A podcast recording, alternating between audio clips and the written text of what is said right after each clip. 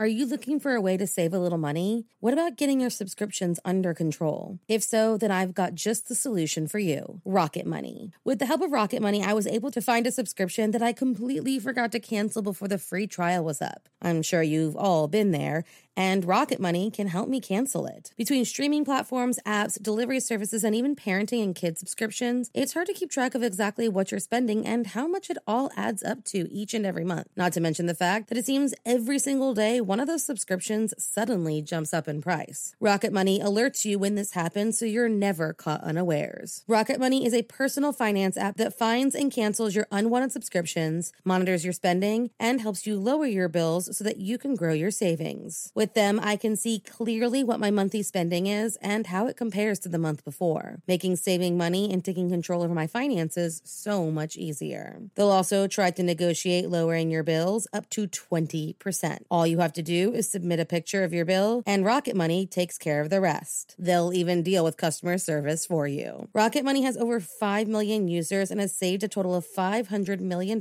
in canceled subscriptions, saving members up to $740 a year year when using all of the app's features. Stop wasting money on things you don't use. Cancel your unwanted subscriptions by going to rocketmoney.com slash morning cup. That's rocketmoney.com slash morning cup. rocketmoney.com slash morning cup. There were two more murders 15 miles away. When police arrived, they found the telephones and electricity lines. We have a weird homicide. A scene described by one investigator as reminiscent of a weird morning. Cup of murder. Some things aren't always as they seem. On October 7th, 1954, a career criminal was born. A man whom police thought was simply a well worked thief, but ended up being a cold blooded serial killer. So, if you like your coffee hot but your bones chilled, sit back and start your day with a morning cup of murder. On October 7, 1954, a man named Gary Charles Evans was born in Troy, New York, to two parents with extremely heavy hands. His mother, a woman suffering from undiagnosed mental illnesses, attempted suicide on numerous occasions, once misfiring and hitting her husband in the shoulder with a bullet. And his father, according to his claims, raped Gary when he was just eight years old. In 1968, his parents finally divorced, and his mother, who later remarried and divorced four more times, came out as a lesbian when Gary was 17 years old before dying in 1983 of exposure after she fell down unconscious in the snow outside of a bar. Gary clearly had a troubled childhood. At his mother's behest, Gary started stealing from a young age and reportedly abused and even killed some neighborhood pets when he was a very young boy, exhibiting the warning signs of what was to come with absolutely no intervention. From the time he was a teenager, Gary lived a fairly transient lifestyle, stealing from local drug dealers to survive and spending several months in county jail for breaking into a house in 1970. Eventually, in the mid 70s, he found an apartment with two old neighborhood friends. Around the same time, he started to step up his petty theft in favor of antiques and jewelry. In fact, Gary became very good at chatting up antique dealers, posing as a dealer himself and gaining access to their collection, which he would then case and break in later completely unnoticed with the help of his roommates, Michael Falco and Timothy Risdorf. In total, Gary was convicted of 15 antiques related felonies during his lifetime. And starting on January 13th, 1977, Gary spent a lot of his time in and out of jail cells. And on June 12, 1980, Gary became a household name when he escaped over the wall of the Rensselaer County Jail and fled to the Troy Public Library, where police apprehended him on the outside ledge in front of droves of onlookers. After his escape, Gary was sentenced on September 11, 1980, treated as a flight risk, and paroled on December 29, 1982, after which he was arrested two more times and placed in jail until his early release on March 31, 1984. None of his time behind bars seemed to change a single thing about Gary Evans, and almost immediately after his release, he picked up right where he left off, stealing and scamming people out of their expensive jewelry with the help of partners Michael and Timothy. At least for a time. On February 16, 1985, Gary and Michael burglarized a flea market in East Greenbush, and a week later, Michael became the first of Gary's accomplices to mysteriously go missing, convincing both local criminals and law enforcement that he had fled to California. In reality, when the truth finally came out 13 years later, it was revealed that Gary actually shot Michael to death, rolled up his body in a sleeping bag, and disposed of him in a swamp near his sister's home in Lake Worth, Florida, because he thought he had stolen merchandise from him and was going to report him to police.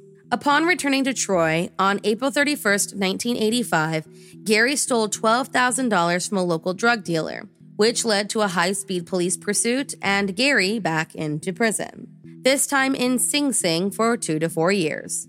While there, Gary became friends with David Berkowitz, son of Sam, and the pair started lifting weights together and exchanging letters during their time in solitary. Letters that Gary would send to friends as keepsakes. Completely unaware that he had actually committed murder, Gary Evans was paroled yet again on March 1st, 1988. Out of prison again, Gary began working with another neighborhood thief named Damian Cuomo, and together, the men targeted a coin and jewelry store owned by 63 year old Douglas Berry in Watertown, New York, on September 8, 1989. When they entered the store, the elderly man woke up and confronted the thieves. Without hesitation, Gary shot him to death. On December 27, 1989, just two months after Douglas Berry's murder, Damian Cuomo left his apartment with Gary Evans and was never seen alive again. According to a later confession, Gary claimed he shot his one time accomplice shortly after they left the apartment because he believed the man was stealing from him convincing Damian's girlfriend and mother of his child that he had abandoned them and fled into the night. Less than a month later, they had started a sexual relationship, spending time with both her and her daughter for several years, with no clue that he had murdered Damian Cuomo. By October of 1991, Gary had found his newest target, and on the 17th, walked into the jewelry shop owned by Gregory Jobin and asked him about a piece of merchandise. Before he could really answer, Gary pulled out his gun and shot him to death. His murder rocked the small community of Herkimer County, which only saw a few murders each year. In 1993, Gary stole over 800 antiques from a group shop in Vermont and used a crane to try and steal a thousand pound bench out of an Albany cemetery, but was arrested when his fence turned him in. If his past convictions were any indication, Gary knew it was only a matter of time before he was released again, but decided to speed up the process by helping authorities get info on Jeffrey Williams, a man implicated in the high profile death of Carolyn Lonchek. With Jeffrey's guilt came Gary's release on February 12, 1994. Police were still totally unaware that, by this point, their career thief had actually killed at least four people. On March 20th, 1994, Gary stole a first American edition of the Havell of London printing of John Audubon's Birds of America out of a library and tried to sell the extremely valuable book through a prison inmate who then turned him in, sending him off to federal prison with a shortened sentence if he promised to return the book. He did and was released on June 6, 1996.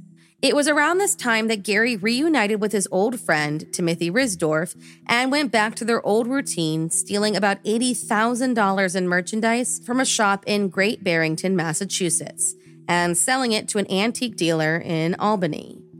Gary jumped probation on October 3, 1997, and after making a call to his wife the following morning, Timothy Risdorf was never seen or heard from again.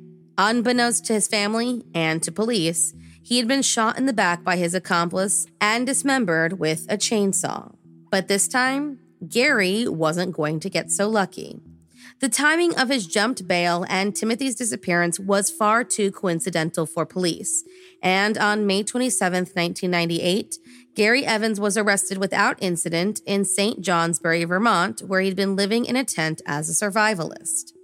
While police were certain that he was responsible for the murders, there was very little connecting him to the crimes. which is why they were completely and utterly shocked when Gary calmly confessed to not just Timothy's murder, but the murder of Michael Falco and Damian Cuomo, as well as leading police to their scattered bodies. He later admitted to the murders of Douglas Berry and Gregory Jobin.